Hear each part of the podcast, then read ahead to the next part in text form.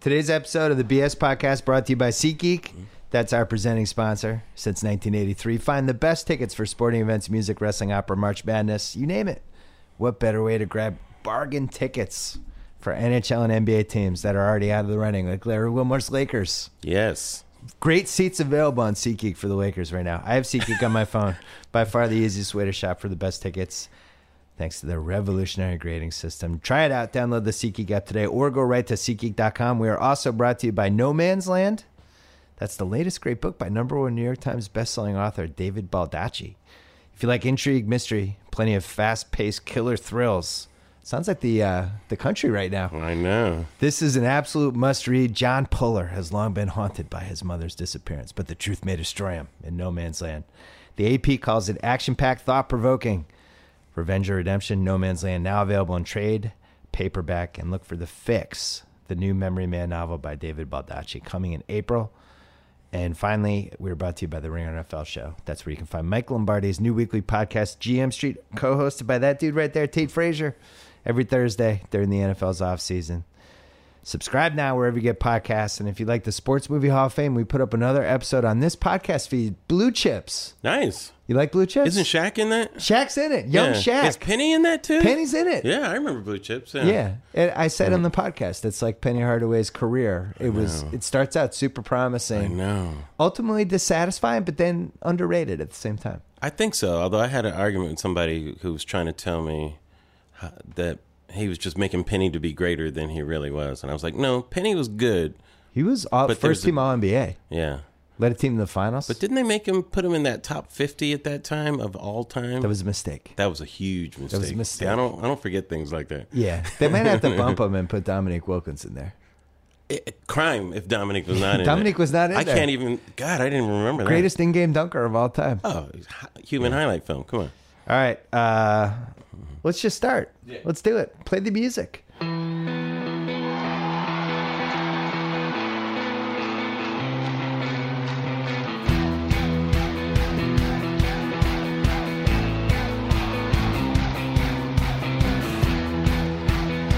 Larry Wilmore is here, fresh off uh, really an emotional Lakers Clippers game last night. Oh my God. The worm has turned, and the Lakers Clippers were ever. Although it's not like the Clippers are lighting LA on fire either. It's just kind of a Mm-hmm. Exactly. basketball sadness. yeah, What was it like there? it's ennui.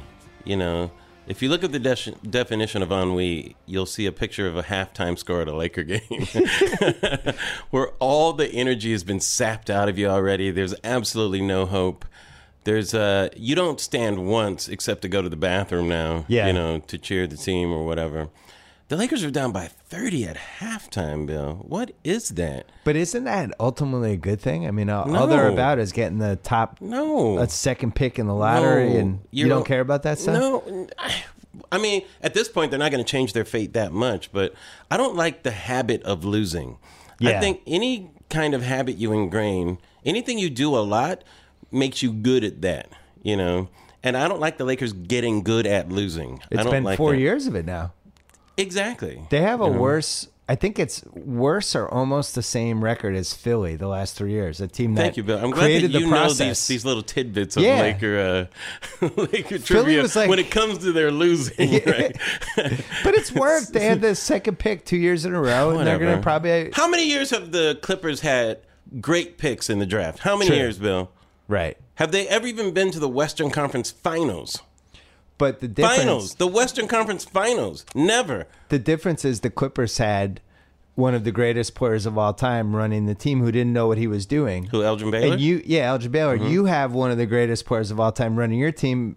Oh wait, he might not know what he's doing either. Forget, forget Wait, who that. are you talking analogy. about? Magic. Magic. yeah. Magic hasn't even started yet. Oh, he started recently. You slamming him already? He's going to bat. I'm not slamming him. I just don't know if he's going to be good. Why would you not know He's that? been going to baseball games the last four years. He's Yeah, gonna, and what he's happened gonna to the handle the Dodgers? salary cap? Wait, you don't even try to slam Magic. You know Magic and no, Bird. I, I actually, I think Magic Ma- and Bird are still, to me, the brightest basketball minds ever. Those two um, themselves. Look, Magic wasn't a great coach, but neither was Jerry West. But then Jerry West moved into the general manager's office. Boom.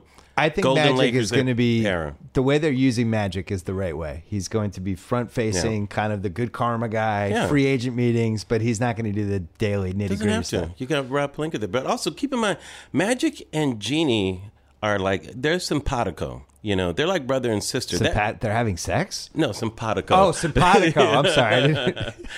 uh, no, let's not open that door. Jesus.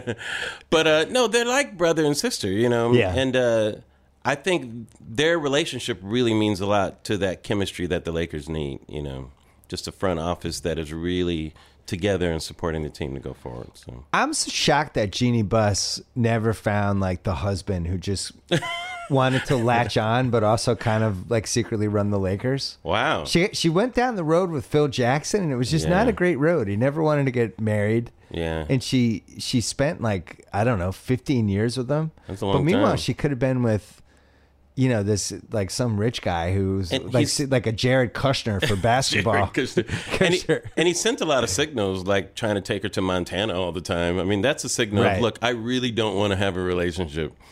Yeah, yeah, yeah. and I'm gonna move to New York. I'm taking Yes, this exactly. job three thousand How miles can away. I make this clear? so I mean that that's what I guess the Laker Mm. fans should be happy that she never found somebody who decided let me I help don't you know if out with Jeannie the Buss's Lakers. relationship. was- She's the most powerful person on the team.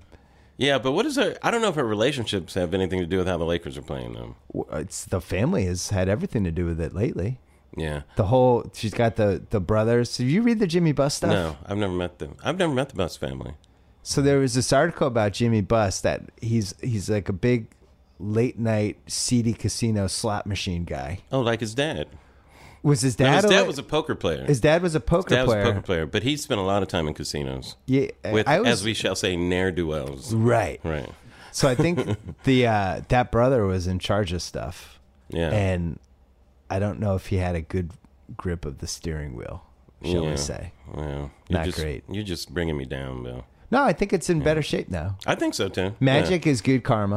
Yeah. absolutely Comes completely. in, good energy. He's Ma- going to practice with the players. Palinka knows the league. He knows Yes. the agents. I, I like that team right now. Magic Yeah. and Palinka, I think, are a good match. I thought the stories I heard the last couple years about them behind the scenes were pretty alarming. Some of them have come out, like, the Like what? Lamarcus Aldridge free agent courting process was apparently a disaster. Like he Mm-hmm. Right. wanted to go there, yeah, and his agents were. He was like, "I want to be a Laker. I'm, yeah, I, I just want to be in LA. I want to." And then they had the meeting, right. and it was like Kupchak, Jimmy Buss. They didn't really talk about anything. And then he would Yeah. go to these other meetings, and you know, San Antonio's like, "Here's how we'd use you. Here are the shots you'd get." Was Kobe still on the team when they had that meeting? Yeah, that didn't help. Well, see, that was a murky time too when Kobe was on the downslide and and people were kind of just it- you know it's like you're waiting for that family member to die was Yeah. almost what it felt like it's like well they just keep getting up for breakfast so you know they're not dead yet i don't know what we're supposed to do Should put here. the pillow over his head? yeah it's like trust me next next uh, vacation when you come they probably won't be here anymore Yeah. that's what it felt like when kobe was there there It was a good tanking strategy though, because it sold out tickets for that last year, especially. Mm-hmm. that wasn't a right? tanking strategy that was a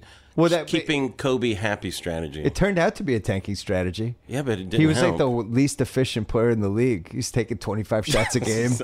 yeah but at least Crowd's chanting Kobe. Kobe's No, missing 28 it footers. Was terrible. It was terrible. But whatever. Hey, he still has five rings, so that's important. So where thing. where do you stand on Kobe now that the dust has settled? in terms of what overall, Yeah. Are you glad he passed through your life? Yes. completely, absolutely. Did he stay on a couple years too long? Yeah, absolutely. Would He you have did. wanted to be his teammate? Of course. Are you kidding You me? would have. Okay. So Absolutely. you just sort of run up and down, stood in the corner, and waited. Every once in a while, you get to take a shot. what Kobe are you talking about? A- Any of the Kobe's. Um, are you saying this as a Celtic or as a true NBA person here? I'm, ta- I'm saying. This I mean, a you Celtic remember? fan. Okay, let's look at the early Kobe's. All right, Early Kobe. Kobe was the assassin then. He was not what we call the ball hog. If you look at his how many assists Kobe would get even You're during talking about Shaq era Kobe. Yes, Kobe had a lot more assists like than Shaq people era realize. Kobe. And also people forget how great a defensive player Kobe was. All defensive team almost every single year. Very good. I mean, it pays to Yes. butter up the press. Those teams are great. De- Stop it. Those teams are great defensive teams.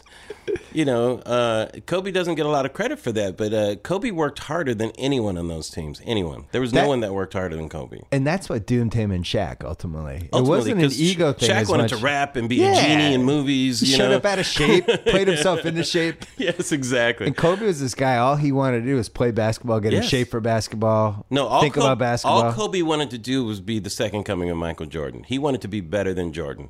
So that mission statement was good and bad. You know, Yeah. a lot of the bad was all the isolation play that he did. You know, especially when his skills were gone, did Right. not serve him well.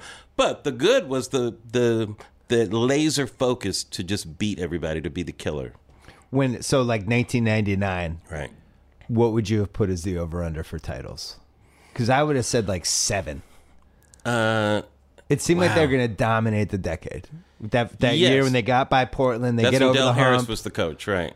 well, then, but Phil shows up 99 2000. Well, Phil showed up. They won a championship that year. Right. Right. so as that season's going on, Yeah. Mm-hmm. before they, they get the Portland hiccup, they barely get by Portland, but then they blow out the Sixers in the finals. Yeah, but you, you use terms like barely get by. You know, a win is a win. You know, seven game series, you could say barely get by, but the winner is considered the winner. That was the definition of barely get by. No, you were that- down that 15 was- in the fourth quarter. No, that was the definition of imposing your will. that's what that's the definition of. It's not barely getting by. Portland was looking around going, "What the fuck just happened? Right. What, what just they happened?" just they Now- stopped making shots. Now you could argue beating Sacramento on that Ori shot was barely getting by, but we imposed our will against Portland. Portland was damaged goods after that. They were done. you did. You broke them. They were damaged after But that. they did have a 15 point lead in the fourth quarter. Yes, until we imposed our will and took over. That is one of my Right. top three favorite games when the refs clearly Oh, were stop just it. completely No, in the no, bag no, for the no, no, Lakers. no, no, no. It's No, no, no. unbelievable. You look There's at- some calls you look in at that, game, that No, are, here's if what the happened. internet I'll happened tell you now, exactly what Twitter, happened. it'd be Portland great. forgot who they were as a team. They just Yeah. forgot. They started taking just some stupid shots. They went ice cold. They did. And the Lakers methodically came back. It wasn't all in a rush. It wasn't like that. Hit- Brian Shaw had a couple big threes, I remember. Yeah, Brian Shaw and uh, Kobe made a couple big plays. Nice couple alley big plays. But Kobe, a lot of Kobe's shots were like 15, 17 footers. They weren't like crazy. It was a type of great shots. game and, and some awesome, awesome homer aff- Absolutely. officiating. And then that lob to to Shaq was just the final goodbye. my favorite Yeah. Kobe hairdo too that year. Yeah, I'm trying I to liked remember when which he one grew, was that. That he wasn't grew the it out a ball. little in the Yeah. back. No, he had it That up was a good he's Kobe kind of hairdo. a small head, so the Yeah. hair kind of He has that peanut head. uh, Yeah, yeah, yeah. The Right. hair really helped him that year. If I, and it was then in the finals, Yeah. Shaq fouls out, game Right. four, Indiana, Yep. up 2 1. Yep.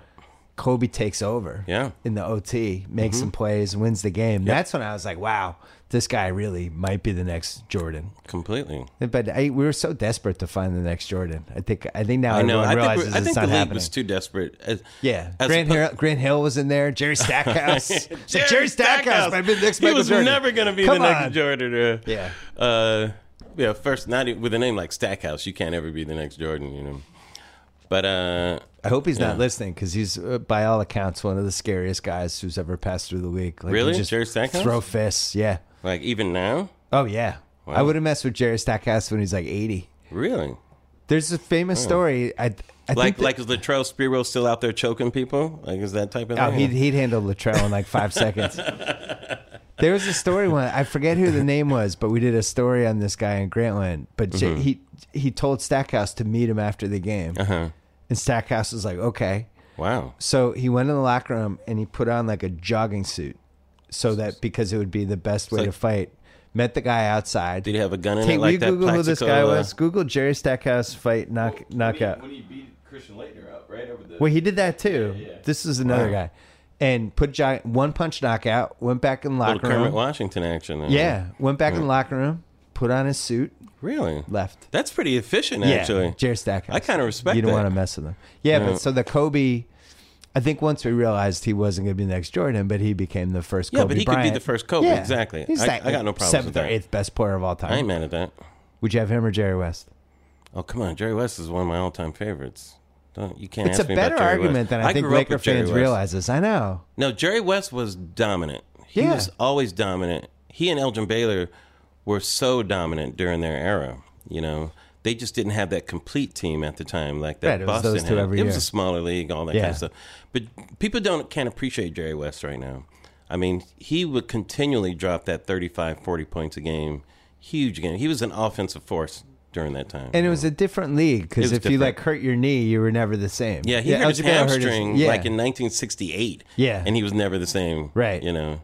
so and like, still had four good years after that. you know. Well, that's the thing. That's what made Kobe's career special is it was basically, you know, after 07, before Yeah. they Gasol trade, they re, Right. you know, it would have been, wow, that guy had a great career, but not, he wouldn't have been like an all timer. But then he Right. Mm-hmm. had this whole 2nd prime from 08 to 12. yeah, well, Kobe's the he's the Terminator. Yeah. and he's uh, he's Terminator Two actually because he can heal himself instantly. It seems like the way Terminator Two would regenerate his body. Yeah. that's Kobe. I mean, the stuff that he did, I still don't understand. Like those mysterious trips to Germany and all that kind of stuff. You know, and he would Remember in the 09 and he played playoffs? in so much pain. Remember at one point, Kobe. I don't think he had any fingers left to to like grasp Jason the ball. Pierre-Paul. I, th- yeah, I think he broke about every Pierre Paul. It's hilarious. I think he broke about every finger, and his ankles were messed up and knee. And uh, I thought he was even going to play after the Achilles. I thought he was going to play. He actually made two free throws when he when he snapped his Achilles. You know, he came back on the Right. court. But I've never seen anybody play through injuries outside of Jack Youngblood. I think playing on a broken leg. I think in a championship game. I mean, Kobe played through some ridiculous injuries. That's a great pre internet moment, Jack Youngblood Yeah. and the broken leg. I know. Yeah. I mean, like it was really broken. Like the guy in the Yeah. uh, in the Super Bowl, the guy in the Falcons had a broken Yeah. tibia or something. Ugh. They taped it up and he was able to play.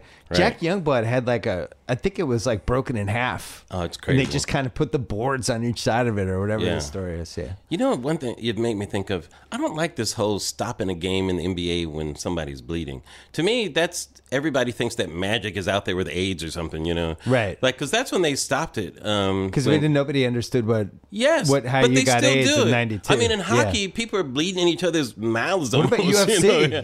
yeah. UFC, they're you're bleeding all dripping over the blood. place. The whole audience, it's like a Gallagher concert. Psh, they're just getting splashed of blood. Football, nobody goes. Basketball, everybody goes crazy if there's a speck of blood and they stop the game. You see all these.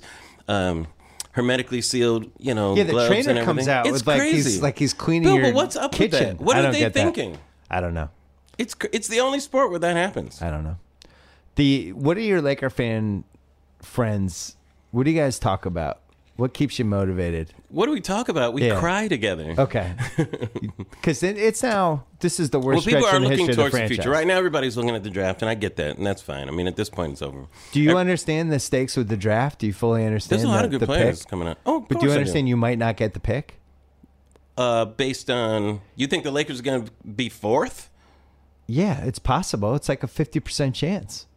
Mm. Yeah. Oh yeah. Oh, Well, Brooklyn is firmly in last place, right? that goes to the Celtics. Phoenix is how many games behind So the, the Lakers Lakers? have a two-game lead over Phoenix. Game lead. yeah, with twelve to go. God, This is like torture conversation. A two game lead. You have over a two-game Phoenix. lead. Who else? Okay, who's after Phoenix? it's really you. You got to worry about Phoenix. Yeah, but if we're third, that that doesn't matter. We don't lose our pick in, in third. We lose it in fourth.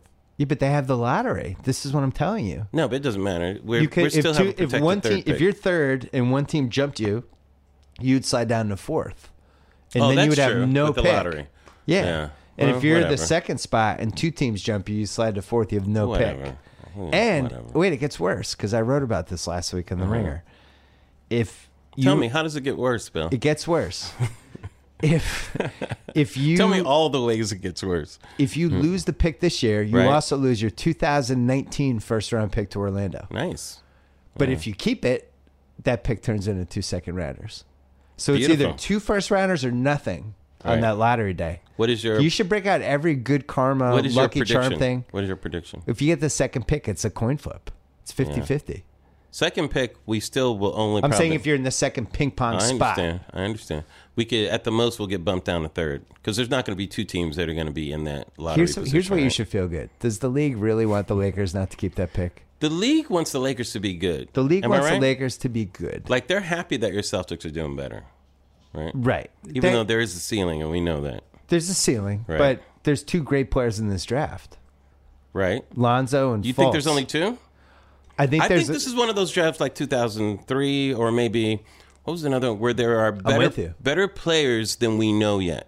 Oh, like, yeah. like there's a Dwayne Wade in there who hasn't been identified there yet. might be like two Dwayne Wades. I agree. Yeah. And, and I think there's a like a four or five in there who's going to be ridiculous that hasn't quite proven himself yet. Tate and I were just talking about before you got here, like the top ten, the the tenth pick might be better than the third pick. I think Mm-hmm. I agree. Lonzo Lonzo is magic. I, not Magic Johnson, but just yeah, I think he's like a magical player. I love that guy. He's got great court vision.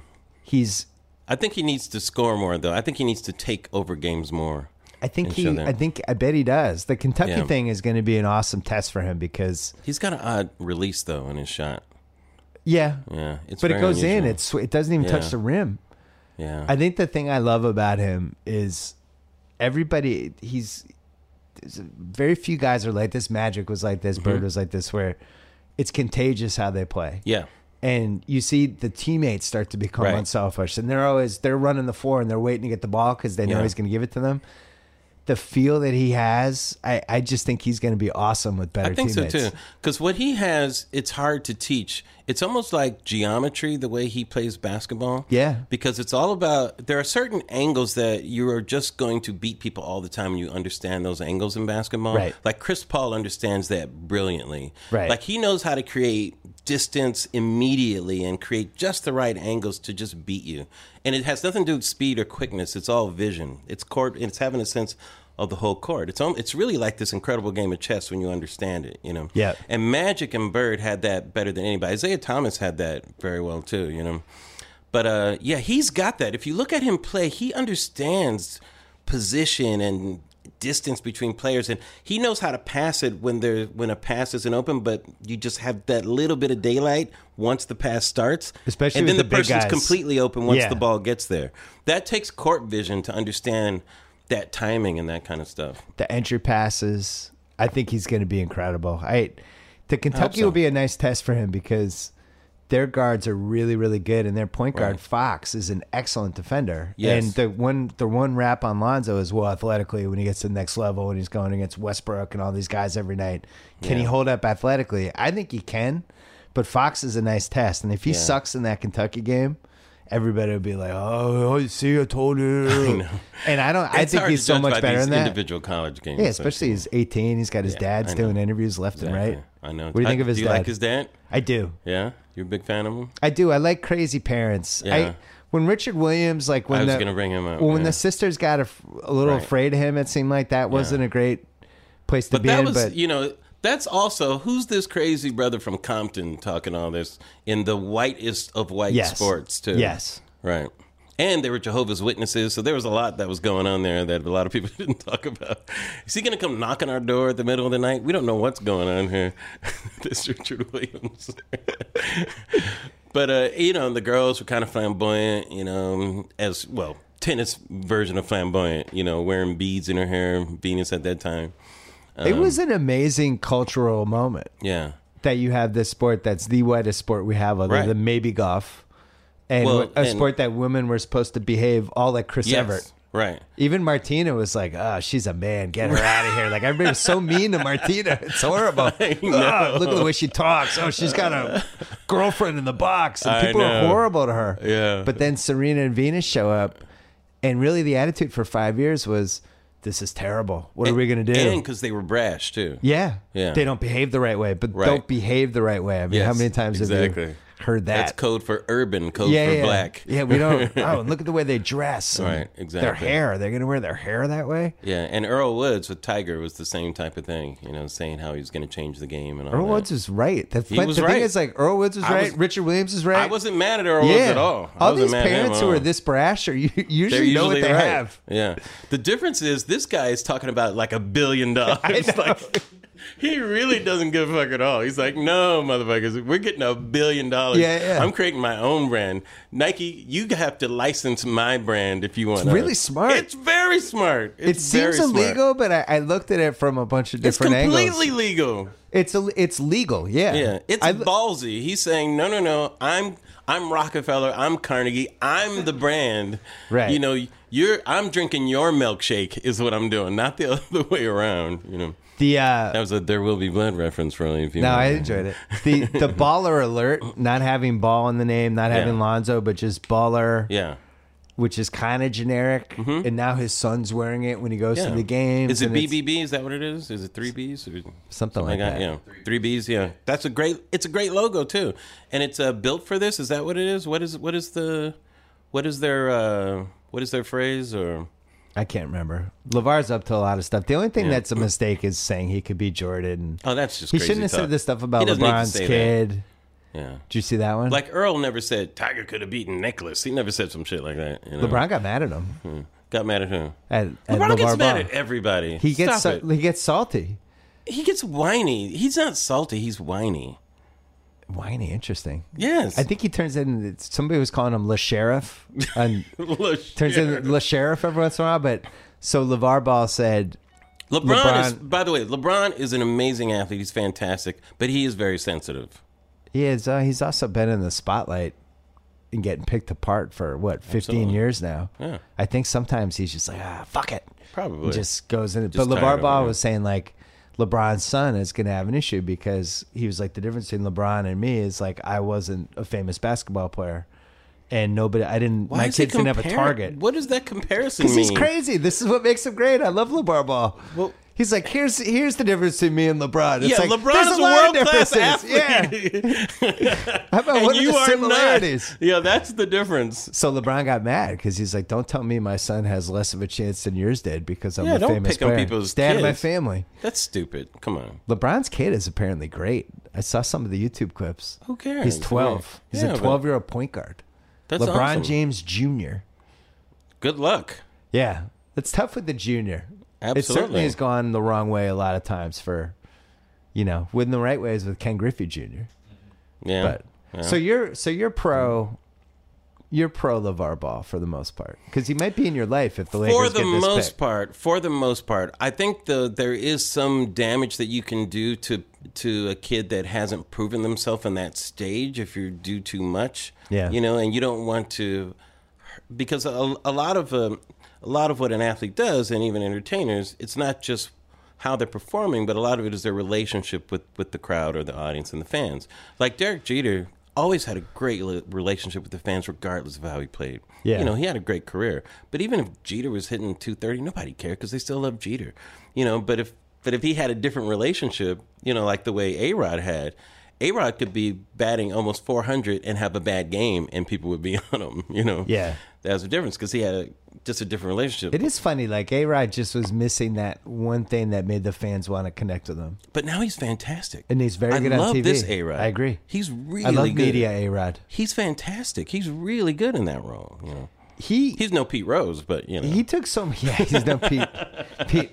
Pete, we just take day by day, hoping he stays No, on television. I can't get enough of Pete Rose. That's the train wreck that it's okay to want to happen. Yeah. You know, because most train wrecks, you know, you're an asshole if you want that that train to crash. You know. Right. But this is a train you want to crash. Especially when it gets late at night and he's a little Mm. Yeah. sleepy Yeah. and he's a little hungry. Oh, It's like absolutely. Eleven A little forty-five at hungry, night. A little hangry. He's thirsty, he's hungry, His he's- blood sugar's crashing. He's angry. right. He gets a little dizzy. Let's take a quick break. Hey, if you've been settling for store bought underwear five packs, I have something that will change your life for the better. My old friend MeUndies. When was the last time you splurged on some great underwear? Come on, it's the first thing you put on every day, the last thing you take off. Why settle for anything less than the best? MeUndies are made out of sustainably sourced micro modal. Modal a fabric that's three times softer than cotton. So they are unbelievably comfortable. I don't know how many times I have to tell you. The top drawer of my dresser is filled with me undies, and that's it. It's true because they keep sending them to me. Once you get me undies, you never go back. The world's most comfortable underwear. And right now, you can save up to 33% off me undies with a monthly subscription. Select your style, size, and plan. Me undies will send you undies that they think you'll swoon in every month. And if you're not ready for that, you can still save 20% off your first pair plus free shipping by going to meandies.com slash BS. Once again, meandies.com slash BS. 20% off first pair plus free shipping. Back to the podcast. I'm getting a wedgie just thinking about it. I know. Talking about uh, A Rod, you know, This guy gave up. I think it was like twenty five million bucks Mm-hmm. to try to play for the Red Sox that year. Mm-hmm. And then the league vetoed the trade and ended up on the Yankees because the players' union was like, "You can't take, you can't go backwards with a contract that sets a bad precedent." They blocked it. Mm-hmm. It's one of the most magnanimous um, things an athlete has ever tried to do, where they were Mm-hmm. literally like, I will give up 8% of my guaranteed salary Yeah. because I want to win. A Rod never gets credit for that How because we much- just don't like A Rod. How much do you think that would have changed his trajectory in terms of acceptance? It would and have changed the course of baseball history because we Mm-hmm. would have, the Red Sox would have traded Manny Ramirez in the, in the deal. everything? Mhm. And I think, I can't remember who the other Which guy would have been was a at this Um, great point. trade at that time. A Rod for Manny. Manny was awesome though. Yeah, but A Rod had then more we years. don't- He had more years left than Manny. Oh, Nomar. So we would have traded Nomar. Nomar? And Ma- it was Nomar and Manny. Nomar. Yeah. No ma. get a Rod. Then Right. the Orlando Cabrera part of the trade. He was great in the playoffs. Yeah. But uh, yeah, and then the Yankees don't get a Rod. It's this whole Yeah. sliding doors thing. Yankees never needed A Rod though. They never needed him. No. Well, that was when they were just adding. It was They were almost just like being, they were that's the when they were just being winning assholes. ca- They- yeah. They're like di- it's like with Dynasty would Yes. just add people to the cast I in the know. eighties. Ah, we're gonna add this actress. Yeah, this they year. don't rebuild, they reload. Yeah, I think teams in general are starting to realize that's a bad. Are you a fan of what what happened with the Warriors with KD and all that? That Um, kind of s- stacking by players. I'm torn on it because I I totally got it from his perspective. Mm-hmm.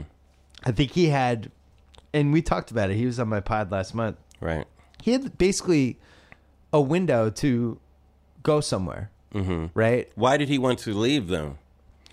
I think I think we're seeing why he wanted to leave. I don't I don't think Mm-hmm. he wanted to play with Westbrook anymore, and I don't think he wanted to live in Oklahoma City anymore. Do you think it was about Westbrook more than I think it was those two things. Yeah. Yeah, and I 'Cause think he had Westbrook this, is more of an outfit than he is. I just think he, I think he felt like there was a different level of basketball out there, and Mm-hmm. I think he wanted to live somewhere else. I think he was tired Mm. of being in Oklahoma City. I don't think he trusted the franchise that much, Really? and uh, so he had his choices were basically go to Golden State, go to Boston, go to who else was in the running? That Were the year? Knicks ever in the running? No, Washington should have been Washington. That Bradley Oh, Beal right. wasn't playing like he was. Yeah, Washington should have been. And Yeah, he didn't. I don't even think he gave them an interview. because he's from DC, right? Yeah. Oh, San Antonio was the other one. So it was those three. And, you know, Boston, I think you go to the East, you really don't have to battle LeBron, but you still Right. have to go through LeBron every year. That would have been nice. Then. Yeah. And I think he I just. think that would have been really good for basketball. As much as you know, I hate your Celtics.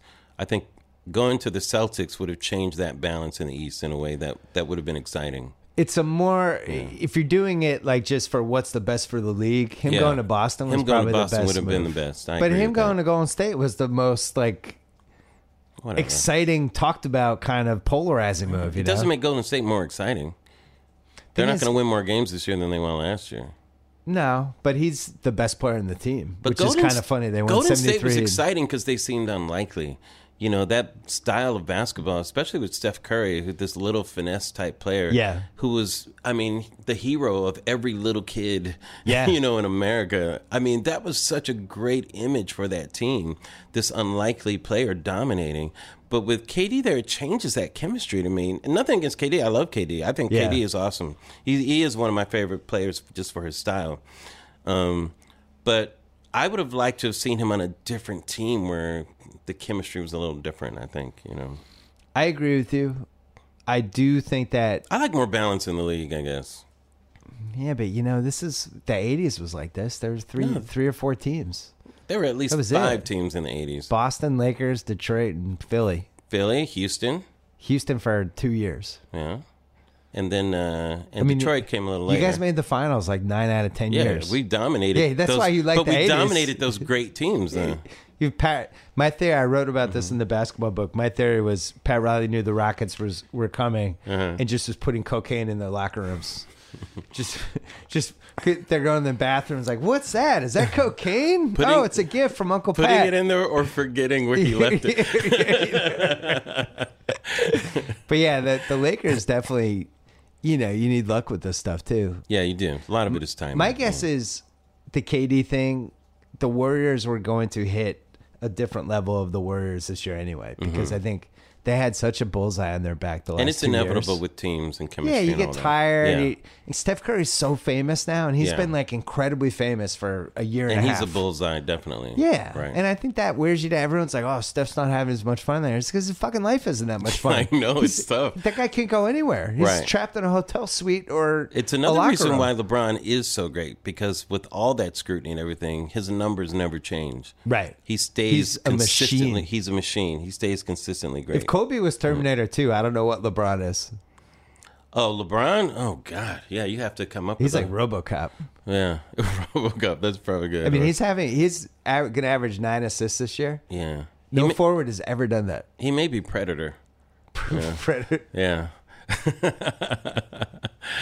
uh, wait, no forward has ever averaged nine assists. No, ever. Yeah, He's my he's. brain is thinking right now. It was frustrating for me last week as a basketball fan because I thought LeBron secretly wanted to win the MVP this year right. because you know he gets that. There's no secret. LeBron wants to win that every year. How's that a but secret? It, but it, it got- the reason he was playing 38 minutes, people are like, why is he? I Mm-hmm. think because he was. This was his last chance, really, to win the 5th Mm-hmm. MVP. It puts him on another level uh, historically. But Mm-hmm. Saturday night, when they rested the, they were like Kyrie's knees tweaked. They got to not play him, and then Love was hurt. Mm-hmm. That was the game where LeBron should have been like, "I'm fucking playing." yeah. and put up the 43, 17, and 15, and, be- and everybody would have been like, oh, LeBron, should he be the MVP? He could have single handedly Right. changed the narrative. And then sit in the next game against the Lakers. You're going to win that anyway by th- 20 points. Exactly. Sorry. no, But, it's true. but it's, I thought he let the, I thought he could have put himself on the map in that game for MVP. Now it's going to be James Harden. I think, Think it's so? unstoppable now. Yeah. Man. Because you had Westbrook got his butt kicked by Golden State. Same Mm-hmm. day Harden has this dramatic end of the game win. I think that Well, might have Harden swung it. has evolved his game in a good way. Totally. You know, And, his I'm beard. I'm happy. Yeah, I'm happy to see that D'Antoni is is getting a, a good a good chance to to show the type of coach that he is because I think he is a good coach. Yeah. He he was it's funny, like he, Mm-hmm. When you're a he- visionary, it's hard to to get credit for that. you know? Yeah, and Mm-hmm. also like he made two decisions that one was for money. He took the Knicks job just Right. for a money But job. you but he didn't can't have the blame right- somebody for that, Yeah. especially after what happened with the, you know. Well, that was before the Lakers, right? No, that yeah, Mm-hmm. the Lakers was the second one. Right. But took, takes the Knicks job. Right. They offer him a crazy amount of money, and he's basically like, "Okay, now Yeah. let's try to find the right team for me," and they couldn't. Then he gets offered the Lakers job, Right. and it's like, yeah, you're gonna coach Steve Nash, Kobe Bryant, Dwight, Dwight Howard. I know. This would be a really fun team to coach, and it was the opposite, and it was terrible for him. Yeah, but that was after the debacle with Phil Jackson too. yeah, yeah. Yeah, So now he's on this team that this seems like the right yeah, it's a team for perfect him. fit. Yeah, I think so. But I think st- coaching, it- it's funny. Like just some coaches, it's just certain types of style, Yeah. and that's it. Popovich, I feel like could coach anybody. I think so. Yeah, Phil is still because he trying to. imposes his own style. wherever yeah, he's and, gonna and go. figures out what he has. Right. Mm-hmm. And Belichick's like that, where it's like, what do we have? All right, let's play this way. right. Belichick. Oh god. Sorry, you're all right. anti Belichick. Uh, how much time do we have? But we have a lot. It's a podcast. No, I'm just anti-cheater. That's all. Oh, what, come on. yeah, no, I think it's Belichick. I just don't like what, cheaters. wh- what evidence do we have that he cheated? Um, okay, how about the Super Bowl against the Rams? I What- think what- in uh, New Orleans, See, this where is they were fake news. filming the uh, practices. no, they did. They uh, never the got. walkthroughs. That was proven Uh, to be I was fake at news. that game too. That was by fake the way. news. But that was not fake It news. was fake news. No, That was a fake story. It was discredited. The paper did a retraction. no. See, this is the problem. This is how No, it's our not a country problem. got into the shape the it's truth, in. man. It's Because the a truth. fake story Embrace takes the hold, truth. it goes, and You now know you Belichick's and a now cheater. Larry Wilmore believes you that they know filmed the thing. Belichick's a cheater. I think he But searches for he- edges. But he searches for edges. Yes, Red the way Auerbach you was search like for that. edges on a on a pair of dice. Red, Ar- Red Auerbach used to break the air conditioning in the Lakers' locker oh, room. Red Auerbach was a famous cheater. it was like Everybody knows 120 that. degrees when the Lakers would play the Uh, completely. Celtics. Yeah. Yeah. that's what Belichick does. There was nothing He better didn't than film being the right. practices though. Did you follow the story about the guy stealing the jersey? Oh, that's crazy. Did you see the video? I love that. Where he, put it under his jacket waltzes or in. something. Yeah, he waltzes in with Belichick and Yeah. going to the locker room like That's he's hilarious. in the entourage, yeah. and then just kind of floats around, grabs a thing, and leaves. I love how the casual when people do something wrong, that casual, that fake casual when yeah, they're walking yeah. out. It's kind of, But they're also glancing around a little bit. Yeah, they're a little casual. They're nervous. like, oh, there's a camera. Because that there's that window of getting caught there. that- Yeah. which would be awesome if that person actually gets caught during that window. It's so. I mean, we're living in this era right now where security is probably the number one But think of thing the on everyone's ball- mind. think This of- guy waltzes into the locker room. the- and you know that that was thought of before, right? That the person knew Oh, they yeah. were going to do Hit the that. wrong pass. Yeah, it wasn't. It There's wasn't no a guard theft like, of, wait, that's the wrong pass. You Yes. can't go in. He It just wasn't a theft waltzes of in. passion. Where it's like, No. I'm taking that jersey. Fuck this shit. I mean, he thought that through. He I mean, did it that's three years in a row. He craziness. took Von Miller's helmet. It sounds like. crazy. How do you fit a fucking helmet in your in your under your coat? No, this is a tumor. Sorry. This hey is a- guys, excuse me. I I have like a club arm. I know. Yeah, three straight years. That was one of my favorite stories. I love that Jay Glazer did this like all the President's Men style video Yeah. Mm-hmm. breakdown with the 40 Fox cameras, I- isolating with the FBI. Right. Incredible. Just That- to get Tom Brady's jersey back because he's the greatest quarterback of all time. He won Yeah. his jersey. At a certain point, you have to admire his balls. I guess. you know. LA Mm-hmm. football, Rams, Chargers. Do you care? No. Will anyone care? No. Rams, look, I was a Rams fan growing up. They left me, I didn't leave them. Okay. Now you come back, you know, we'll I see. love this. I've heard this logic and it's the best. Yeah, we'll it's like see. your wife shows up 20 years later. We'll see what happens. I'm back. Let's all right, let's see how it works out. Yeah. We'll see. And the charge nobody cares about the Chargers. I think we had the LA Chargers in the fifties or something like that. People don't even remember that. I think I think there were They're Chargers playing in in for- Carson. something like that. You know, They're No, playing. They're sharing the field with the LA Galaxy. the Chargers, they're like a. It's so sad, you know. Well, how did they become homeless so fast? I don't How know. did that happen? They're, they're living in one of the most affluent, beautiful cities in America, Yes. and that a team that a city that seems like it should have football, They should, you know. and now they're going to be in Carson, Whatever. playing in front of thirty thousand Yeah, for more, two peop- years, more people go there to watch tennis and soccer. and eventually they're going to be the Clippers of the Ramses Lakers. Are Only the Clippers nobody going loves to the move to Rams. Inglewood next? So I had Bomber on my pod last I heard week, that, yeah. and he. I mean, that guy's a tenant. He doesn't want to be a tenant. He's Right. a multi-billionaire. He's, you know, like on the Oscars night, they they have a home game on Sunday night. It's a lot of stuff like that where they just get the shittiest schedule, Right. Whatever they get the third pick between the Lakers and the Kings. The Lakers Yeah. get all the plum dates. Like the Sunday night dates are usually a great date, not against Yeah. the Oscars, but usually the Lakers are Sunday nights. But Balmer's You know, kind of used Friday to nights. that type of thing. I mean, that's the company that gave us the Zune, you know. So I think I should have asked him about that. yes. I mean, Giant write off. yes. Thanks, Steve Ballmer. the world couldn't wait for that. We appreciate it. He was so excited that I had Why are a you so ThinkPad. mad at Staples Center? You know? Yeah, yeah. yeah. I think uh, I think he gets involved with Cronky and they build an arena right next to Mm-hmm. um, the football stadium. Yeah, but then he's in the what? He's in the shadow of the Rams. no. No, they have their own stadium now. Yeah. A lot What's of going to parking happen with over the there. forum? Is that going to be knocked down, or is that going They to? just like poured all this money into it to make it, it was all like a church or something for musically. a while, right? Yeah. Yeah. Lot of lot of memories in that place, man. Yes, exactly. Mm. Dr. Bus, a lot of the eighties Lakers. Yep. Let's take a quick break. Quick break to talk about Books.com. Have you ever sent flowers online before? Let me tell you something. Not a satisfying experience. You're lured in with a $19.99 advertised price, but somehow when you check out, it's like $94. And then when the flowers arrive, they might be wilted. They probably are wilted, and they're definitely not like the picture. So come on.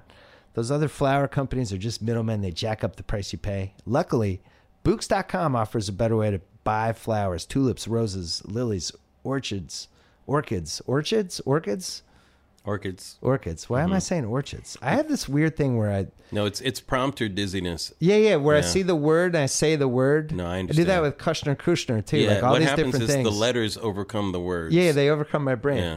Hydrangea, Hydr- hydrangeans, oh God. hydrangeas, Right there you go. and more delivered to your door for prices starting at just forty dollars. No endless upsells, no hidden fees, no gimmicks. You can even get free delivery on Tuesdays through Fridays when you register at Books.com. Their site is modern and beautiful. Could not be easier to shop there. Whether it's a special occasion or a random surprise, Books flowers make for a perfect gift any time of the year. Right now, my listeners can get 20% off your orders by going to Books.com using offer code BILL. That's B O U Q S dot com. Offer code bill. And speaking of good offers, on Saturday night, my wife and I were stranded outside the Wilshire Hotel at 1.30 in the morning with no way to get home because we didn't drive because we were, you know, we we're having a few pops. Right. Thank God for Lyft. With Lyft, you can get a ride in minutes for less than the cost of a cab. Every Lyft driver is fully vetted through their 10 point safety standard, including criminal and DMV background checks. They're rated after every ride. Only the best stick around. You can tip them in the Lyft app They have that mustache, right?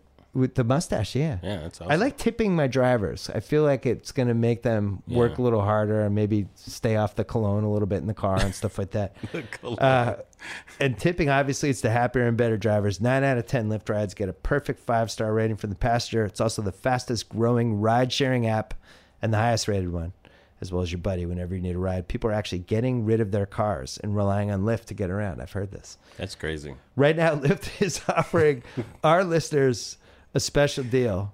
Get three free rides for up to $10 each, up to a $30 value. All you have to do is enter the promo code Bill Simmons. That's my name. Download the free Lyft app today and in promo code Bill Simmons in the payment section. Three free rides, up to $10 each. LYFT. Try it out right now. Back to the podcast. The week we're taping this, Chappelle came back with two Netflix shows. Yes. How about that? I, I watched them both. I haven't seen him yet. I, saw watched him them. working some of it out last year, I think, for one of them.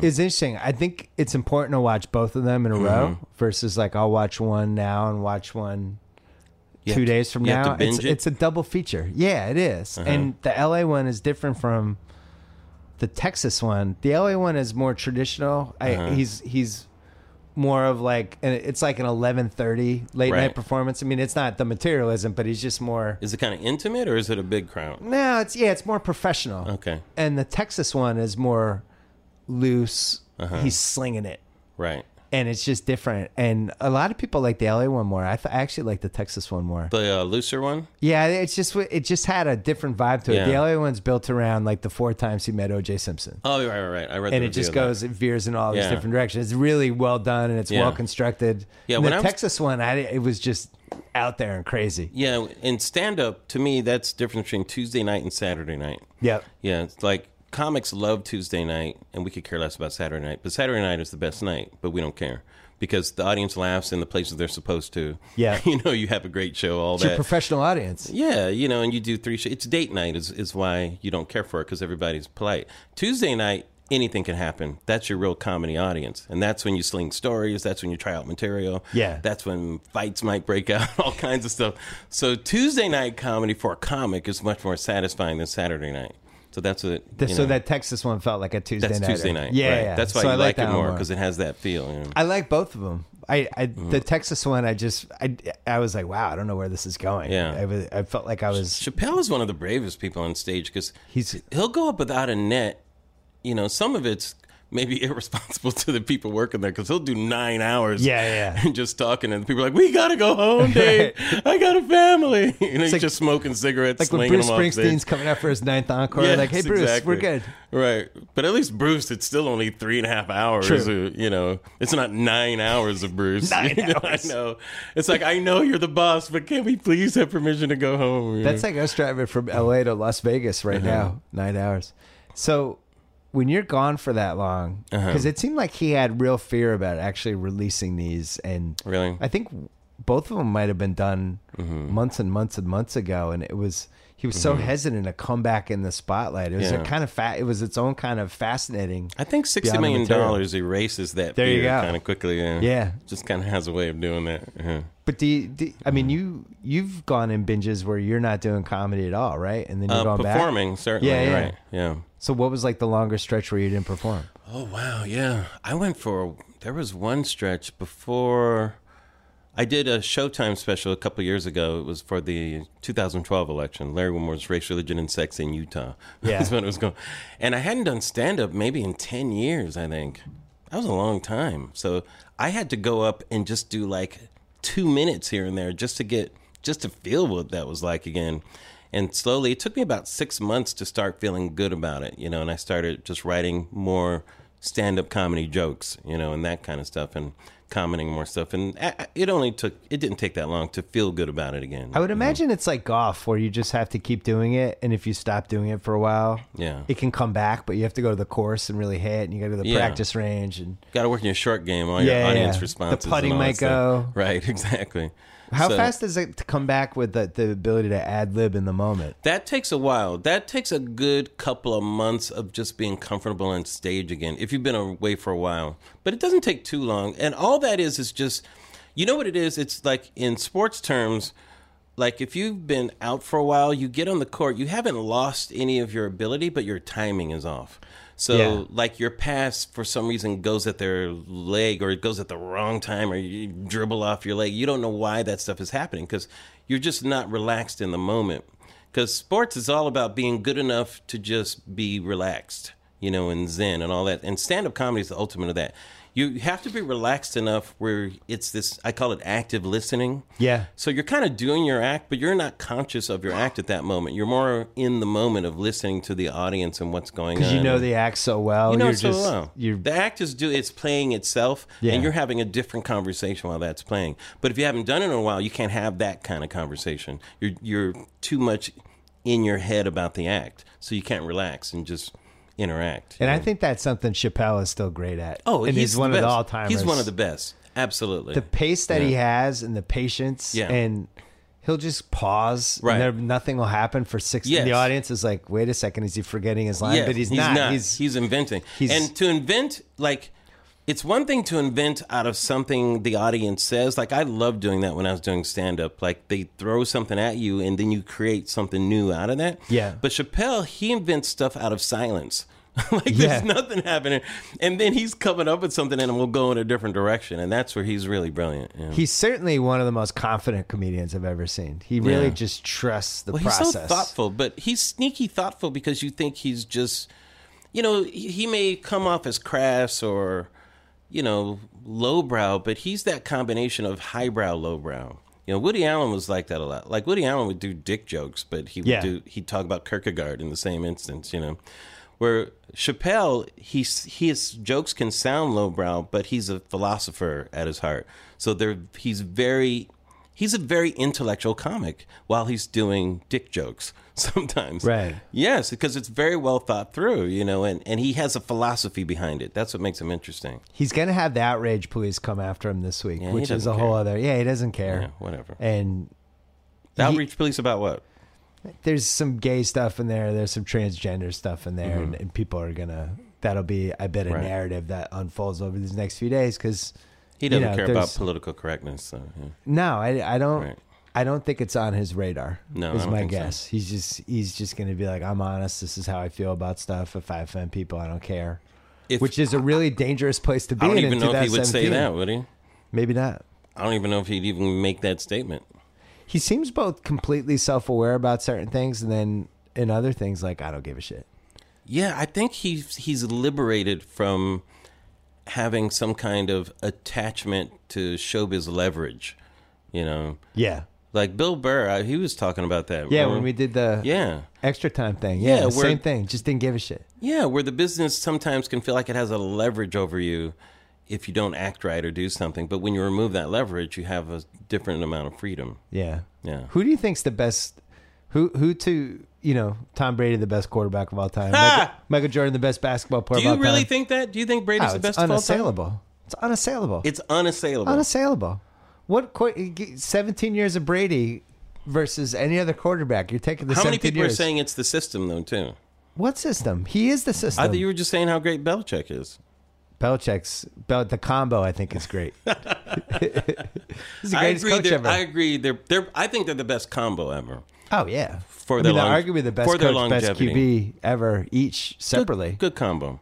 I don't know if one is as successful without the other though. So who is the who's the goat for stand up comedians in your mind? Living or dead? That's a tough one. I mean, it depends on what you like. I mean, for for me and the people my generation, Richard Pryor represented that, you know. But a lot of it was because of his honesty Yeah. and his. I mean, when you look And fearlessness. his fearlessness and his raw funny. He Yeah. was all of those things too, you know, and his sensitivity, all that kind of stuff. and his story. I mean, this he grew up in a brothel. Right. You know, it was a horrible childhood, and his grandmother was a badass. Yeah. I mean, she was not playing around. You know, uh, he suffered abuse, all kinds of things. You know, but he was this childlike angel at heart.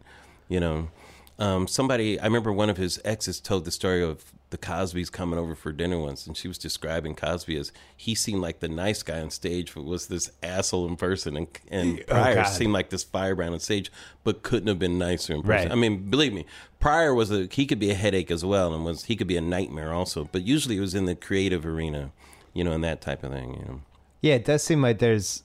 I agree with you. I don't think there's there can be a goat, but I do Yeah. think people own different eras. Yeah, he exactly. definitely owned his era. he owned that era. I think for Eddie Sure. owned his era.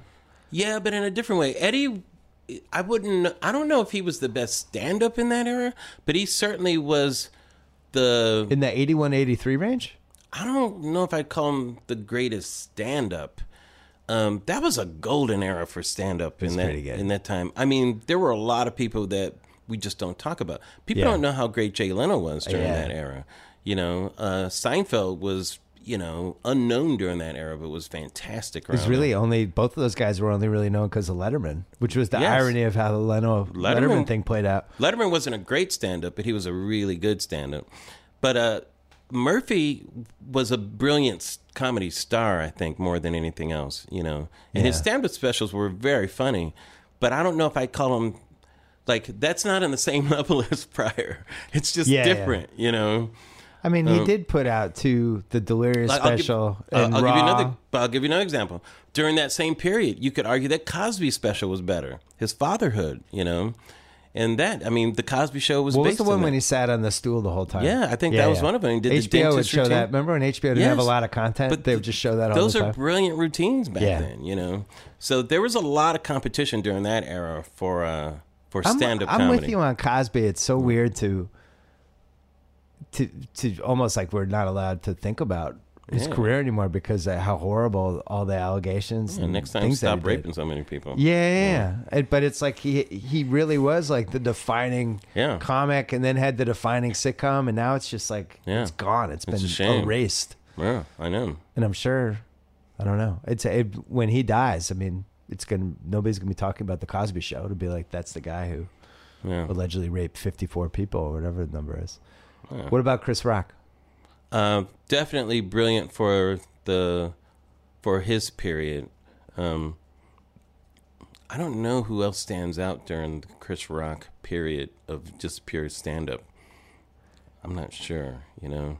It's I guess there's different kinds. There's the guys that could or girls that could in the smaller rooms were great Mm-hmm. Yeah. and revered by the things. That but was Uh. during the alternative era too. yeah, yeah, yeah. I think it's really hard to go into Madison Square Garden and just crush it. I don't know how many it's really people tough. could have done that with good material. I mean, there's also like the Dane Cook types that were more like He was very Andrew popular. Dice Clay, Yeah. and, like people that were like by force of There were, personality. there able were to do kind it. of movements too. Yeah, yeah, yeah. yeah. But Rock stands out as somebody who really had something to say at a time when nobody was saying it. Really, you know. So, and it was really he was a smart, political, brash comic. You know, he he was like a combination of let's say Pryor and Dick Gregory. You know, if you put those together, you get you know that Chris Rock of that era. you Who know. was the one you were the most jealous of? I was, I'm not jealous of comics. Writers get jealous of each other. Yeah, it's- I I don't was like, fit. oh man, I wish I had thought of that angle. Well, sometimes I, I say I wish I had thought of those jokes. you Yeah, know? yeah. That's what I mean. Yeah. I mean, that whole Chris Rock routine. I mean, there's a wall between black people and niggas. Ah, Right. It's fantastic. It's one of my favorites ever. Yeah, we did that on The Office. In fact, when I'm uh, seen uh, when I was the um, diversity uh, specialist, and uh, Was that a and- title? oh, it was so much fun. And Steve Carell was doing a. He was doing the Chris Rock routine, and there were so many outtakes where he would just say, "And the niggas, and the niggas," and my face is just blank looking at him, and we would laugh. So you'd say "cut," and we would just start laughing so hard. It was so much fun. yeah. Who? So who's behind the scenes in the office during that era? Oh man, the I mean, that's like a murderer's row, right? yeah, absolutely. Um, I mean, How many years were you there? I was there the first th- three seasons, two and a half, I guess, because the first half season. By the way, we thought we were going to get canceled at any moment Yeah. during that first half season. Um, I mean, Mike Schur, who's done everything. Uh, B.J. Novak was on the writing staff and in the cast. Mindy Kaling, writing staff and staff. Uh, that whole cast was fantastic. Uh, So do you know behind the scenes? You knew like this is a special group. Something. oh yeah, good's you knew gonna it happen. right away. Yeah. Greg Daniels, who ran it, had such a keen eye for talent, you know, and and really let people write and perform and that type of thing, you know. Um, and he's he's got an interesting comic mind himself, Greg. So so that was fun. When did you go to the Daily Show, or when did you start doing stuff for them? Daily Show was around 2006. I was in a transition myself because I, I had started as a as a stand up comic and performer and got into television writing and producing because I felt like Hollywood would never find me. I was Yeah. too specific in my type, you know. I wasn't ghetto, you know, and all that kind of stuff. That's And- interesting. Yeah, Like, what does yeah. too specific, not too specific in your type even mean? Well, I remember Robert Townsend talked about this in Hollywood Shuffle, where uh, you know that term "urban," you Yeah. know, with the quotation mark, you had to be from the ghetto and that type of stuff, you know. And uh, Hollywood was really kind of putting black comics into one category, that Def Jam category, you know. Whereas when I was a kid, there were many types of different types of black comics. You know, Bill Cosby was the storyteller. Dick Gregory was a political comic. Uh, you had uh, Red Fox, who was the um, the party records type of comic kind of What the- was the Jimmy dirty- Walker?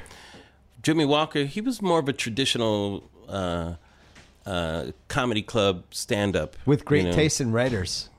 Like all like the great comics from that Yeah. era wrote for Jimmy Walker. yeah well he was a he was a, a joke teller type comic Yeah. you know he he really joke joke joke joke joke but then you had somebody like godfrey cambridge who was more of a hipster during that time you know completely different you know and flip wilson who was more of a vaudevillian type One of my first Joke favorite slinger. celebrities. oh flip The wilson Flip was Wilson fantastic. show. I yeah, was he like was one of four. my I idols, think yeah. that was like the first show I'd Yeah. loved. a lot of great writers came out of there too yeah So it was a Mm. really crazy era for people behind the scenes. Yeah. Who you're like, wow, that person was just a writer for the show. Oh yeah, and it, like Steve Martin wrote on the Smothers Brothers. Jim Brooks, all and those Albert people. Brooks. Yeah, yeah, yeah. Albert Brooks. Yeah. Crazy. Um, so then Daily Show happens. Daily Show happened when I was in the transition of wanting to perform again. Yeah. you know, and trying to figure out what I wanted to do, and that was a great time because uh, Colbert had just left to do his show. Ed Helms was going over to do The Office, and I was Yeah. from The Office going over to do The Daily Show. Oh, like a it's flip. like a prisoner exchange program. yeah. Oliver had just started, like maybe two weeks before I did. Um, Asif Manvi had just started. Rob Riggle had just started. So Daily Show was making a lot of different moves at that point. It was very exciting, actually. Is it weird that you and I mean it is weird that you and Stewart both basically are sitting out this uh Oh, it's crazy. this whole Well, John's been doing his appearances on Colbert. I've once noticed, a month yeah. or so, yeah. yeah, exactly. Because he's one of the exec producers actually on Right. that show He's- too. He dips his foot You in know, every once in a while. Exactly. Um, But when did your show when did it go away? last August. Yeah, and who knew that exactly. No, it kills me every day when I see all the things that are happening. Kills me. I We've been die allowed to inside. discuss. Worse than the Lakers. would have been a lot to discuss. Although now it's like it's getting so crazy. Yeah. I don't I don't I don't even know what the like if Stewart Yeah. was on I, I actually think he would have an amazing amount of of uh Yeah, well, John sway He night to definitely night has now. his own take on stuff, and he's a big media critic as well. But I honestly believe, you know, there's a theory about multiverses out there. I think we're in one of those multiverses right now. Like, I don't think this really happened. It's just a multiverse. You Oh, know? like- yeah. What- with what is Trump the thing getting that elected, the yeah. famous thing what's this called? It's that it has a name. Uh, this but- thing where you're you think something's happening but it's not happening, you're actually in an alternate universe. I can't Yeah. remember. There's like a Yeah, that's what the term for it. multiverse is. Yeah. You know, where there are different versions of reality, and this is one of those versions. I don't think it is the version though. I think it's one of the alternate versions. so like we're on a Blu-ray right now. Yeah, I- and I somebody think- pressed the wrong button. Yeah, it's like have you ever heard of missing time? Like when um when uh like you're walking somewhere and then you go, "Wait, w- how did I get here?" Like Yeah. you've missed like maybe 20 seconds or something like that. And in that 20 seconds, all kinds of shit could happen. you Right. know? And who knows, there was like a glitch in the universe or something like that. Like that's where the multiverse can switch up and suddenly you're in a different uh, reality. All What this ki- is true, by the way. Would your show be different, the same? Like, would you have I think tinkered every with it show at all? evolves. It's hard to say, you know. I mean, uh, we you- we would definitely not be running out of things to do. That's for sure. You Yeah. know, it's hard to predict what you're going to do, but um, yeah. But I miss it and the people there and all that kind of stuff, and still trying to figure out ways to to weigh in. I was on Bill Maher show a few weeks ago. I and was that going to ask you about that. Yeah, that was a lot of fun. They made some news. yeah, kind of. Bad, bad. Did the alt right come after you at all? No, not at Yeah. all. They actually went after Milo Yiannopoulos. Uh, That's good for you. yeah, but I don't give a shit. What is Nah, somebody gonna come that's a after good me? out. Can go after that Yeah. guy and stay away from I me. mean, that's why I was sitting there, and he's like saying, uh, "You need guests that don't have such low IQs and aren't so stupid." I'm like, "You- well, "Go fuck yourself." Right. Who the fuck are I'm a you? grown ass man. You're just gonna say some shit like that to me when I'm sitting here. What do you think this is exactly? right? I mean, come on, Bill. uh, so I mean, that wasn't even a political point at that at at that time. right. It's like, motherfucker, who are you talking to? I'm sitting right here. You think you could just say this to another human being and I'm not going to reply? It went beyond He politics. at thought that he was point. like typing it on a message board and not actually saying I it guess. to your face. Yeah, this isn't Breitbart, motherfucker. Yeah. we're not on a message board. So you you created Blackish. No, I did not Co-created- create oh, Blackish. No, no, no, no, no. no. Kenya Bears created Blackish, and I was there. You to- shepherded Blackish. Yes, I was there helping to produce the pilot and the first few episodes. I co-created Insecure, which is on HBO. Yeah, yeah. With Issa Rae. Um, And now you're gonna Now I'm create some other stuff. Working on a spin-off of Blackish, a college show with uh, Yara uh, Shahidi, the um, the girl. we uh, should say she's the oldest daughter. she would is be the oldest best way daughter, for- right? And uh, she's uh, she's very talented, and that's going to be a lot of fun, kind of a college show. And uh, So- working on something with Rob Riggle right now too, Ah. multicam over at ABC, so that's fun. So a college show Yeah, with a black freshman who's a girl. um, It's going to get compared to a different world, um, possibly, possibly, but it's but it's not going to be a different world because that was 30 years ago. correct, right? Yeah, I thought I think there should be more college shows. you think so? Just in general, yeah. I, the the two things that aren't on TV that I never understand are that, mo, you know, most people went to college and can relate to some sort of variation of some college story, and then I always thought like grad school, law school, medical school, Yeah. those whole worlds I'm always fascinated by too. And yet, you turn on NBC and there's there's an entire night of Chicago shows. Yeah. There's Chicago law. No, Chicago. If there's a law, there's a there's a medical. Yeah. There's a fire PD. and a yeah. police. Right. And there's one night where all three of them are on, and it's just Chicago on, on your cable guy. It's just Chicago, Chicago, Chicago for three Yeah. hours. I mean, Tommy fucking loves it because he's from Chicago. Right. My family's But- from Evanston, so there you But there's four Chicago shows, go. Yeah. but we can't have one college show. I'm glad you're doing this. What do you want more Boston shows? What do you want? Nah, Boston, Boston's too polarizing. Chicago's middle of America. Oh, Chicago's not polarizing That's in at the middle. all. Chicago's right between the West Coast and the East Coast. It's a little more middle America. I Yeah. think that's why they do it. Well, you'll always have cop shows. Cop shows will always be on television because there's I mean, always think a about conflict. it, man. there. It's been since the Mod Squad in the 70s. Yeah, but what's the conflict in grad school? Oh, I hope I get my theses done on time. Grad I've got school. ni- I've got two years to get this done. What's going to happen? Dun, dun, dun. Grad Mm-hmm. school. All right, I'm going to answer that question. Um, Mm-hmm. competition. Yeah.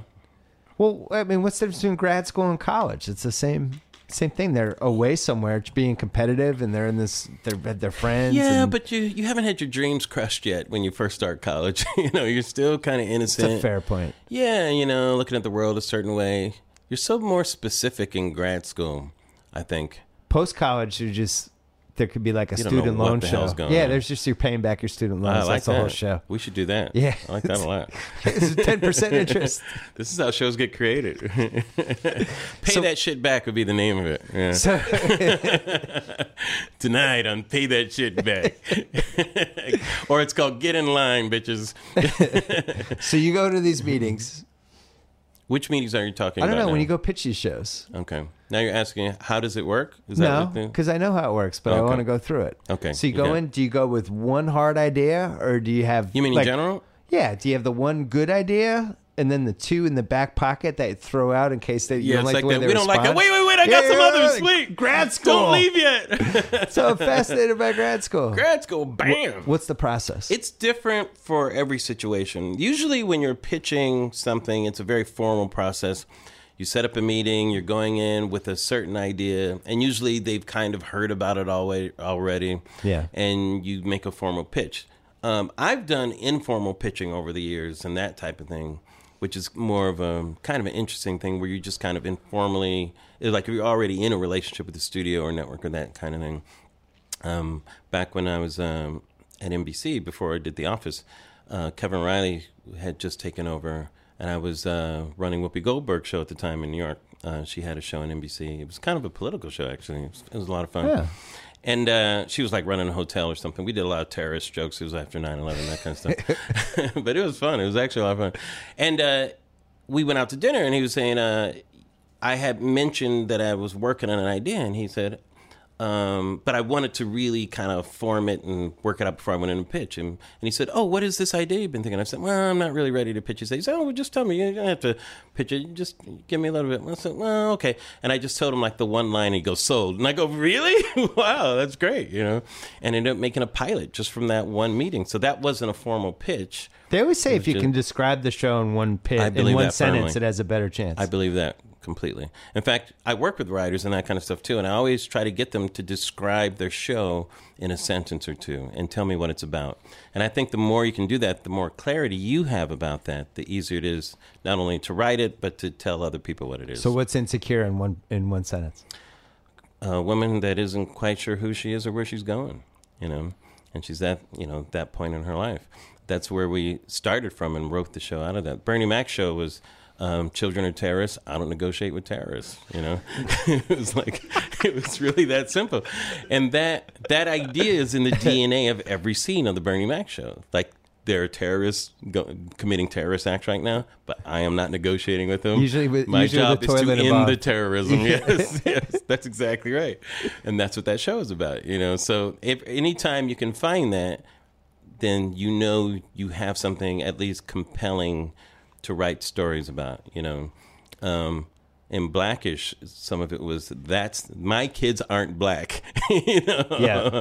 you know that's not the black that I know. It was in that arena, you know, and that was compelling, you know, because it's like their story is not my story, and you can write stories about that. It becomes universal. Every parent can relate to their child having a different story than they now have. You know, I was different amazed that my obstacles. kids found Blackish on Hulu. Yeah. Started watching it and kept watching it compared to all the crap that they watch. Yeah. And I was like so happy. I was like, oh, this is actually a good show that you'll get to learn Yeah. learn things from and characters that, you know, Right. versus like the Disney Channel shows where it's like my nanny is also an alien and you know, all these stupid things that they watch. I, you know, Kenya and the crew over there, man, they've what's special about that show to me. There's the content of it with some of the social issues and stuff, but it's an amazing cast. Yeah. I mean, Tracy Ellis Ross to me was hiding in plain sight, you know, where a lot of the business did not see how brilliant she was, you know. And She- Anthony she had did. had everybody knew, but he just hadn't found the right show. It was one of and, those. And Anthony is so talented. He's able to do both drama and comedy. He did this turn on the Shield where he played this drug Yeah. dealer. Oh my god! I mean, I was scared just looking at him there.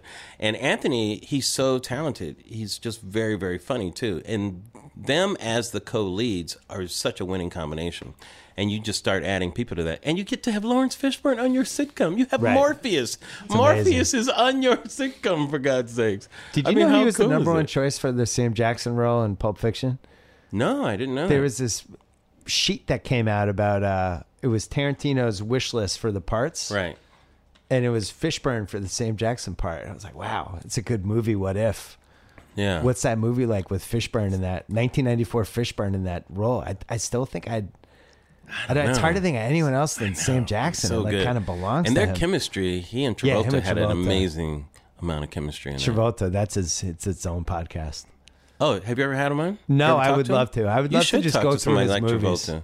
That'd be fun. I also He's my an interesting guy, my experience with Travolta dates basically my entire life because he was Vinnie Barbarino, right? And he was Yeah. the boy in the plastic bubble in the TV Yeah, I movie. know, and- that's he was- right, couldn't- yes. couldn't, get out of the bubble. and Yes, that's he's- right. He sang, and then he was at Saturday Night Fever, and then I all of a sudden he know. became the most Urban famous person in cowboy, yeah. America. Then he tailed off, and then he came back, and yeah.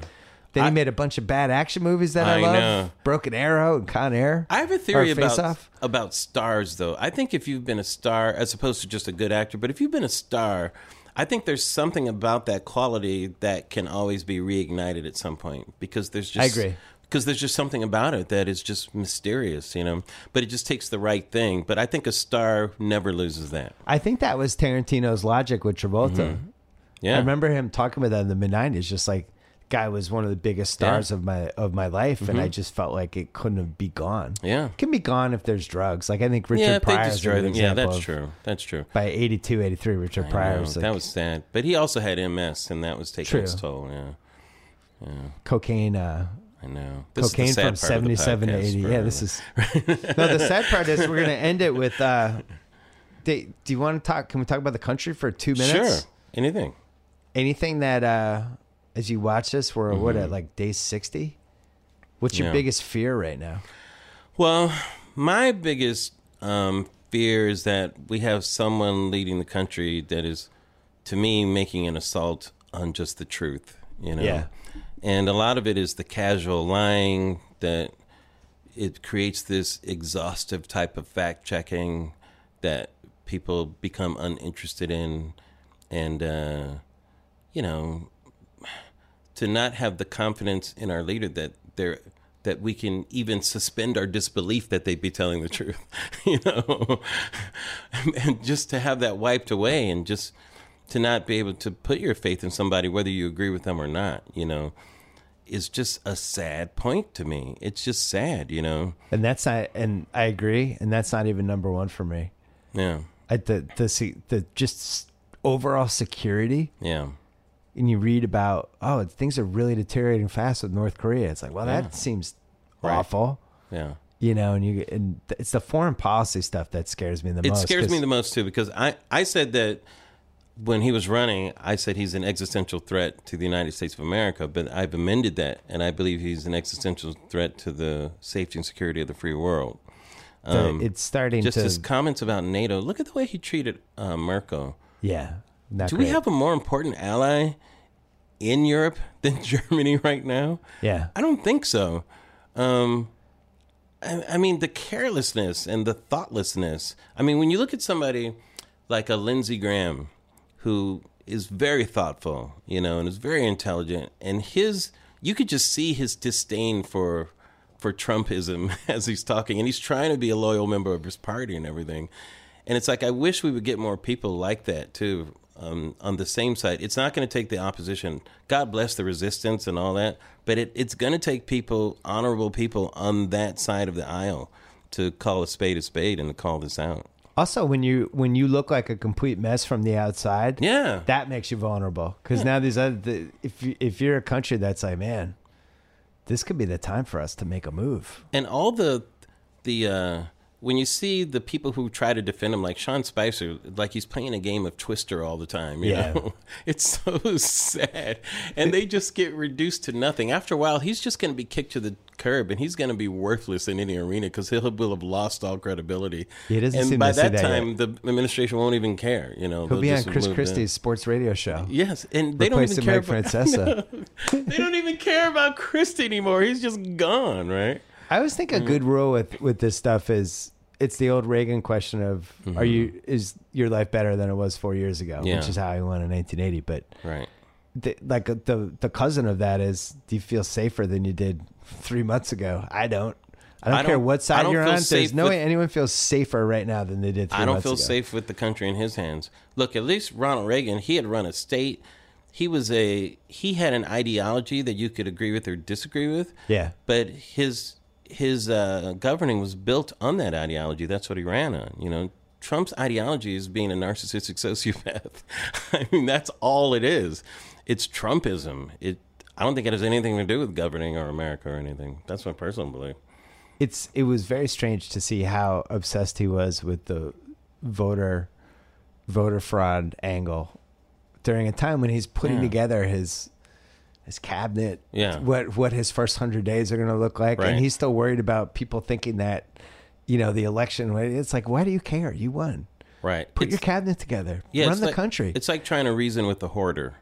You know, when you're, when you're talking with Trump, it's the same mentality. They they won't throw anything out. They don't understand. They have this illogical connection to trash.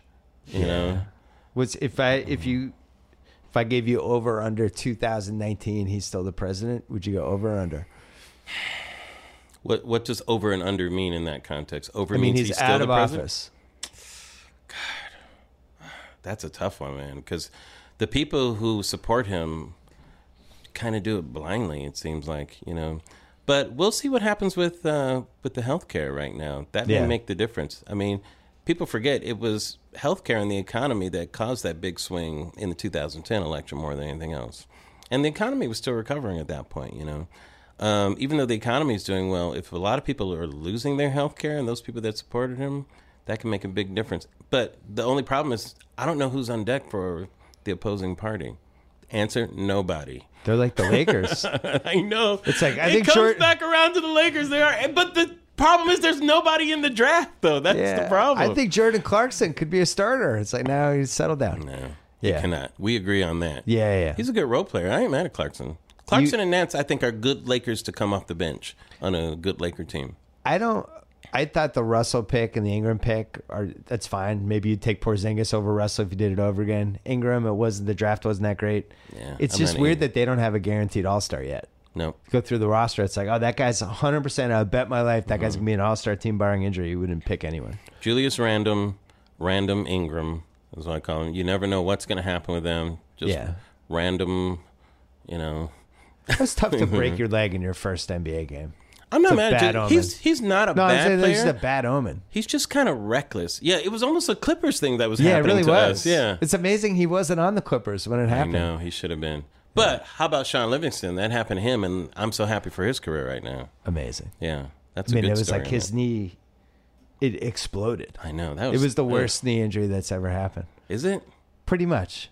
And to come back from He right? almost had to have his leg amputated. So that's got to be like when you like your arteries are basically in trouble. That's a bad knee Right, injury. right. Yeah, he tore every knee ligament. What's the worst injury to end a career? Do you think? I mean, probably the guys who get like paralyzed. But yeah, that's true. I mean, I would- not outside counting those. outside of complete paralysis Yeah, outside and of that. death. I guess it's someone dying in a boxing ring, Larry. Yeah, would that be the would be worst bad. injury.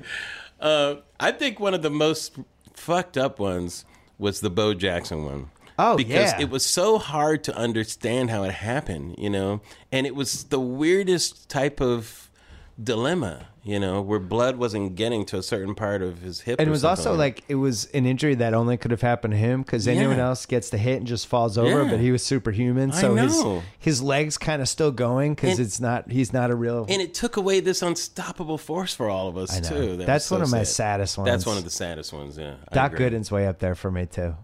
Well, Doc Gooden's injury. No, just that. Doc Well, Gooden, the the cocaine. had more of a fall, That's what I yeah. mean. The, Yeah. I'm just talking about guys who should have been better than they yeah. were. Yeah. Bo's That's way up true. there, but Doc is like. the- I just feel like Doc Gooden should have So won much 500 potential. games. Yeah. Would have been awesome. There's been a lot of basketball guys too, obviously. Oh but yeah. Absolutely. Now it seems like all the basketball guys have their shit together. I think they do a nice job of prepping them when they get in the league. I think the older guys take care of the younger guys. I think they're smarter about having good people Mm-hmm. About their around them. business? Mm-hmm. Yeah. They don't make it too much money right away so they don't lose their minds like the guys in the 90s and Yeah. it just seems like and also really seems like an unusually aware smart group of guys. Like Mm-hmm. you compare them to the other sports, and it's like I think basketball has the smartest guys. I don't. That certainly wasn't the case Mm-hmm. always, but now I think like Well, they have the most leverage, I think, that helps because too. of the CBA and because the basketball players more. I'm trying to think of the other sports right now.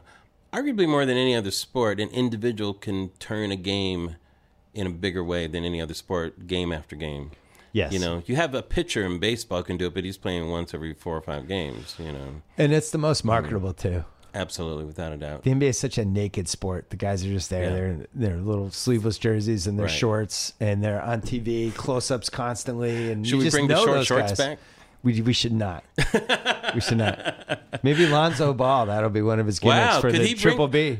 If he if he started wearing short shorts, would other people start doing it? LeVar Ball's like, we bringing short shorts back. it's a billion dollar industry. that would be awesome. I would love to see that. Larry Wilmore, a pleasure as Thanks, always. Billy. Great to see you. My pleasure, man. Um, I look forward to checking in with you after the lottery. Can't wait. Yeah, Mm. I love that you just assume that you get the top three pick is my favorite part of this podcast. It's it doesn't make me happy. I'm not a person. I don't want to get those picks the way that we're getting it. Okay. Yeah. All right. Larry Wilmore, thank you. It's all right. I like winning. Thank you. know. Uh, thanks to SeatGeek, thanks to MeUndies, thanks to Lyft, thanks to Books.com, thanks to No Man's Land by David Baldacci, thanks to Pearl Jam, and thanks to Larry Wilmore. back on Friday with one more BS podcast. Until then.